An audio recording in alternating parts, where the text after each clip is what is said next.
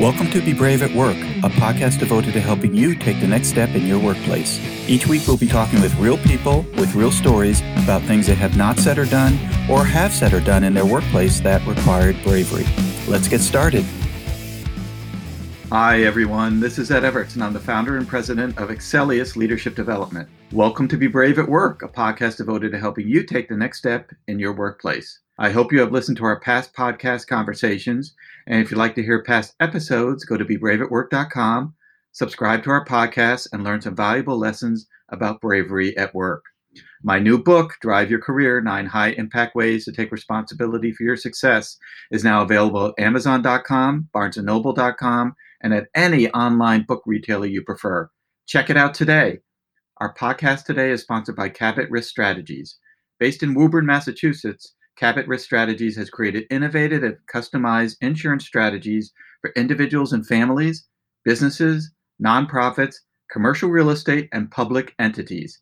Cabot's client base continues to expand, both within the region and within the markets they serve. And if you're looking for customized insurance services and solutions, contact Cabot at eight hundred, two two two, five nine six three or visit them at cabot risk dot com. I'm really excited to introduce our guest today. As an M B A graduate from the Wharton School, J J Caffey is an entrepreneur who focuses on what she calls the future of work. As founder and C E O of Order In, a digital platform for the leaders of remote work, J J focuses on using community, connectedness, and efficiency in order to revolutionize the American work culture, and in doing so, build better work days for leaders and their team members alike. She is also the founder and former director of Valkyrie Collective, a mastermind network of entrepreneurial women. And finally, as if that was not enough, J J is also the co-founder of Venture Foragers, a venture capital research firm that enables students to explore frontier tech sectors. We'll have to learn a little bit more about that. J J is also a former lead investor of the Penn Wharton Innovation Fund and a former member of the First Round Capital and Boost Venture Capital groups. Hello, J J. Hi, Ed. Thank you so much for having me and for the kind introduction. Well, you are one busy person. I think we all are these days. I think so. So I think our listeners would be interested to know what uh, what compromise uh, what is comprised of a frontier tech sector.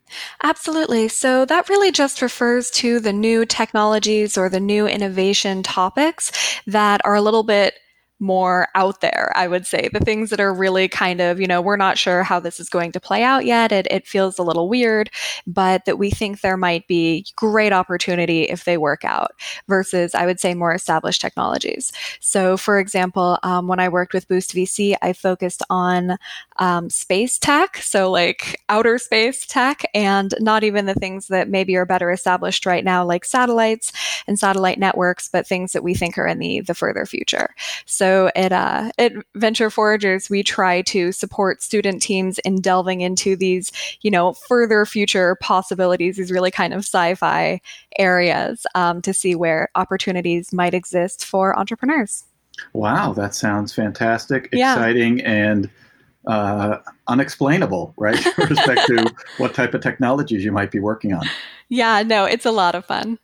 That's great. And when you look at the work you do at Order In, I think I'm curious to know if part of building a better workday for leaders and their team members, you know, could include this concept of bravery. So is, is you know, tell us first what building a better workday looks like. What activities or concepts does that include?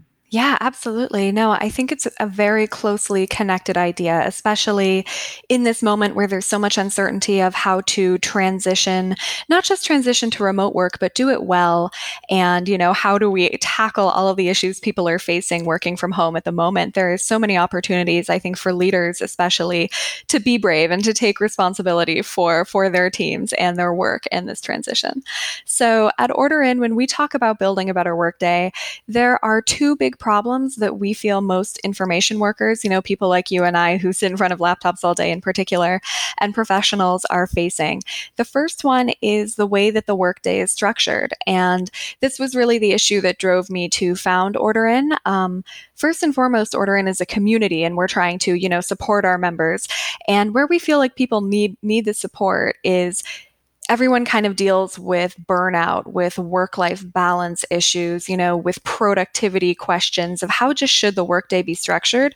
Because the way we were all working before, where you just go and you sit in an office all day, um, and then you may or may not be very effective while you're sitting there in front of your screen, and then you leave. I mean, we have a lot of data to show that it's not the ideal way for people to work. So that that structure and that productivity side is one half of what we do. The other is focused on the issue of, of isolation. Um, for anyone who does feel lonely right now, uh, working from home or isolated or disconnected, you know, you're actually in the majority if you feel that way. We have seen that even before COVID, more than half of Americans feel that they don't have meaningful in-person social contact every day. And that's, of course, gotten even worse during the pandemic. So we think there's such an incredible importance in building community around people and building a, a purposeful, deliberate, you know, systematic support structure that we think that everyone needs. And I think when people hear about working from home versus working in an office, I think mm. research has been done, and I'm not a statistician on this topic, but so don't quote me, but I think research has been done that there are people who feel if they, on a recurring basis, not all week, but Tuesdays and Thursdays or whatever, work from home, they actually feel more productive because Absolutely. They're interrupted less, there's less this, there's less that. Yeah, no. You, is that what you hear from your community and oh, what sure. you find in your work? Yeah, you're absolutely right. So um, occasionally this question gets asked as a binary in some of these surveys, like, do you want to return to the office or do you want to work from home? And I think framing it as that binary is asking the wrong question, because most people, if if asked, you know, do you want to never have flexibility again? They're not going to be eager to choose that option. But what we're finding, about two thirds of people would like to have some mix of working from the office and working from home. There, there are definitely pros and cons in each.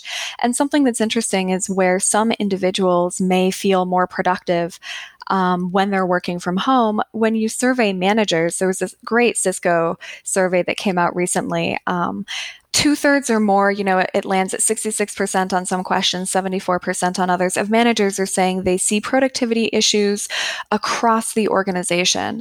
That while people may do better focused work when they're not being interrupted in the workplace, um, their ability to collaborate with one another effectively does suffer. And so that can bring down, you know, organizational achievement across a team.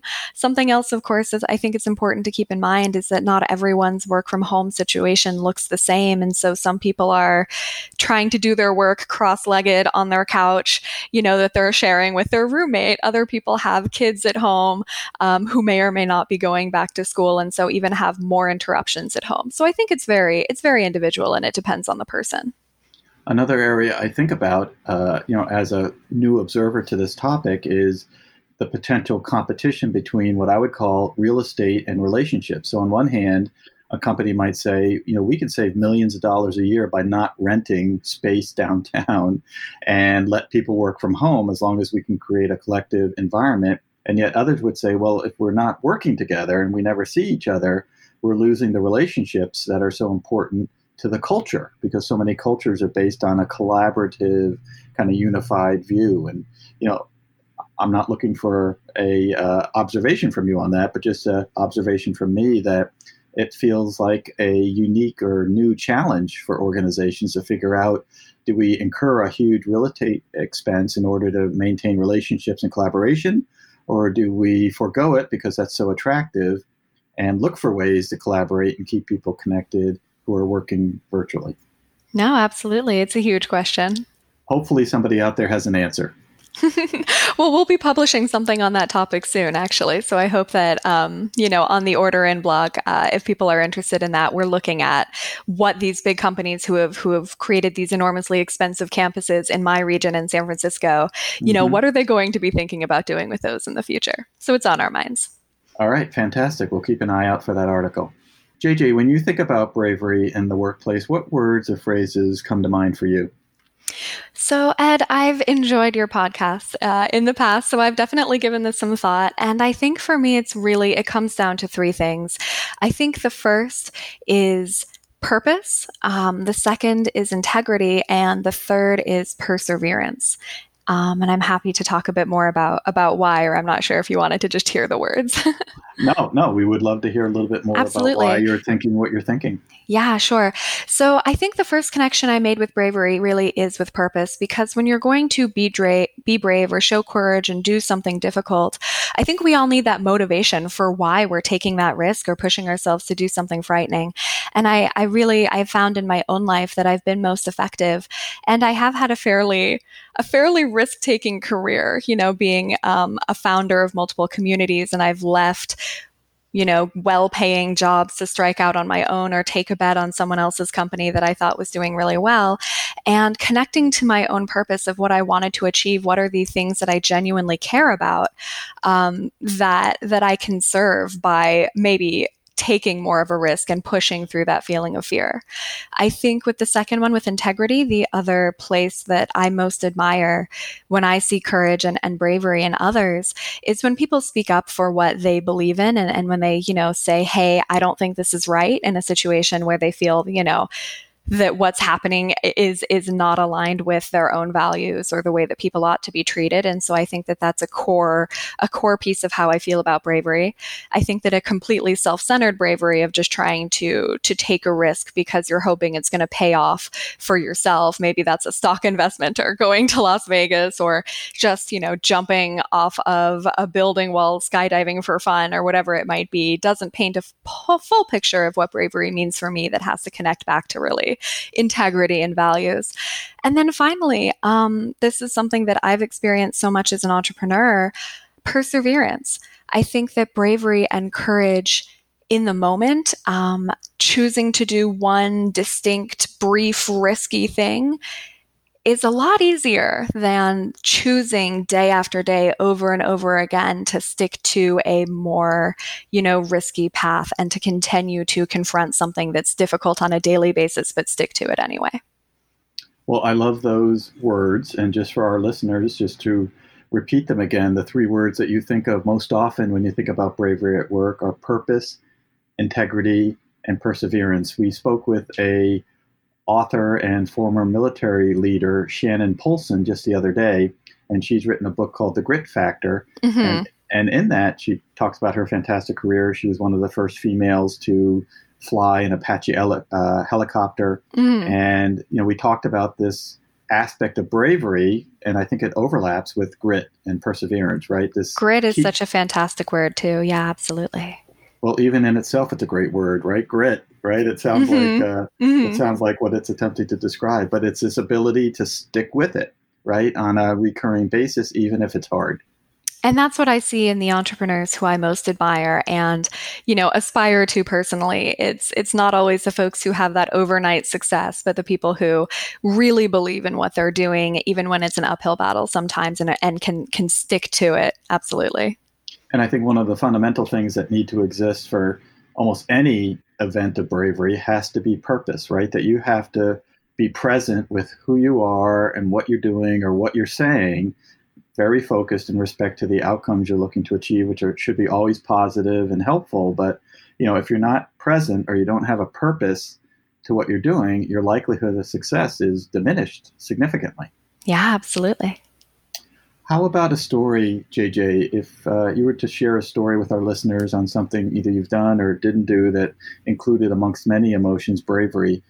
Do you have a story to tell? I do. I do. Um, this is one that's more top of mind for me because it's it's a bit recent and, you know, impacts everything I'm doing right now at the moment, which is that, so the Order In Club, um, the company I'm running, is a virtual community um, for, you know, the top remote workers and leaders for remote teams.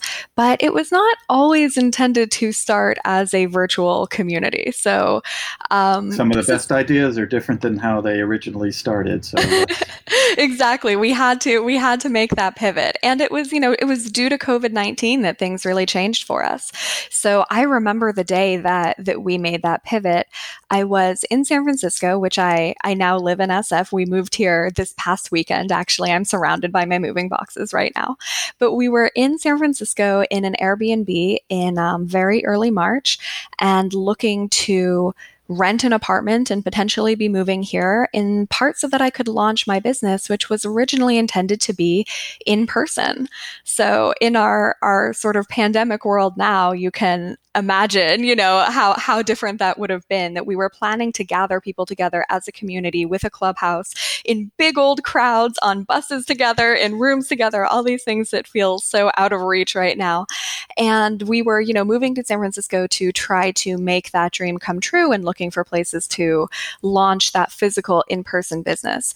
And we were still planning to serve these kind of two same problems. It's, you know, the, the lack of structure, the lack of knowing how to set up your workday and have accountability and when you should do your focus work, when you should take your meetings, that sort of, you know, day-to-day work-life assistance, along with a sense of community and, and support and making, honestly, genuine new friends.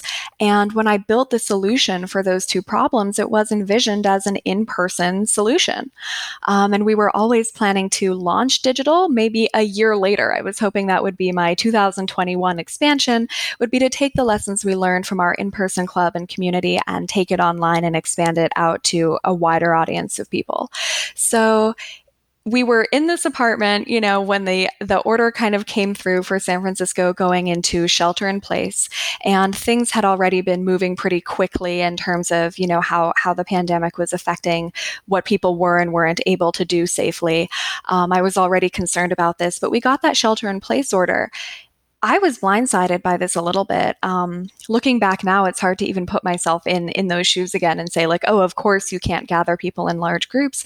But we saw this at, okay, starting at midnight, you know, you're only allowed outside for essential activities. So we had this crazy day. We didn't live here. Uh, we lived in Philadelphia. We had this crazy day where we were packing up this Airbnb that we had just unpacked. We were planning to be there for a month. We had just gone and gotten groceries in case of something like this. We were packing everything up, you know, giving our groceries away and trying to book a flight home to Philadelphia. We ended up taking a red eye home that night. And in the midst of all of this kind of crazy running around to physically get back to an apartment I could shelter in place and in lockdown in for the next several months, um, I was also trying to figure out what would be the future of the business. And the people on my team and my advisors, you know, were looking to me to say, are we shutting this thing down? You know, is this going to move forward or not? And um, I was frightened. I mean, honestly, I really was. And I wasn't sure, even though we were planning to expand to virtual further down the line, I wasn't sure, how do you solve these two problems without gathering people together in person? How can you solve them with only the tools we have virtually? And I made the decision that we were going to go ahead. Um, we were going to keep the company going, and we were going to launch sooner than we had planned to launch our beta. And we were going to do it digitally and become a virtual company. And I had to come up with this entire plan from the kitchen table of this Airbnb, like while packing my suitcase, and draft a new like manifesto to my team. Um, and I was really scared that everyone was going to quit, actually, that my whole team was going to say, you know, no, that's not going to work. I'm out. Um, and my supporters were going to say, you know, you're crazy. You can't actually fix loneliness for people um, online and, and these, these kind of different concerns that I had. But it really was, I think, that sense of purpose that that got me to push through and and say, you know, instead of just saying we're done here and going and looking for a job with a salary, um, to say, you know, I, I feel so strongly about these challenges that people are having. I face them myself. I had at that point worked remotely and worked from home for almost a year myself, um, and faced these issues personally of, of not, you know, starting my workday and ending it at the times that I wanted and, and missing being around people. And I thought, you know what? I've done the research here. I've done the legwork to where I feel like I could build an in-person solution. Translating that to a digital solution, I don't know how to do it, but we have to figure it out because other people are relying on us. You know, our members are relying on us to be there for them. And we we're in a position to be of service and, and to solve this problem for other people, not just, you know, for my own comfort level. Well, I have to imagine throughout that experience you had, there were multiple opportunities to either demonstrate bravery or Uh, be unbrave, right? Mm-hmm. And shut down and just go home. So mm-hmm. That must have been an incredible ride for everybody involved. Yeah, I was. I felt very fortunate. My whole team stayed on board um, with the pivot. Great. They were excited, and we launched our beta months ahead of schedule. It was oversubscribed. You know, we filled up our whole beta group within um, the same weekend I announced it, basically. And we're about to launch our second beta for our rebuild product, and and try to bring this to a larger audience of people and try to help them. So, I'm glad I made the decision that I made, but I wouldn't have been able to persevere with it, I think, if it hadn't been for that focus on, you know, it's not only me who needs this. There's a lot of people out there. It's a majority of people who are feeling unsupported and lonely and scared. Well, I think you also demonstrated the three words that you had shared with us earlier: purpose, integrity, and perseverance. You kept at it. Well, thank you so much, Ed. You're welcome. I think you demonstrated it beautifully. But, uh, J J, thank you so much for your time today, and thank you for that great story and for the words that you think about when you think about bravery. Are there ways that people can get in touch with you if they'd like to hear more about your story or about absolutely. your business? Yeah, absolutely. So my email, um, it's j j at j j caffey dot com. I, I encourage anyone who wants to to get in touch with me. I'm I'm pretty much an open book. But if you'd like to learn more about the Order In Club, you know, we're online at Order In Club. Um, that's our website. That's our Instagram and our Twitter. And uh, we are taking applications for our next beta group right now. So I would love, you know, love to hear from anyone who's interested.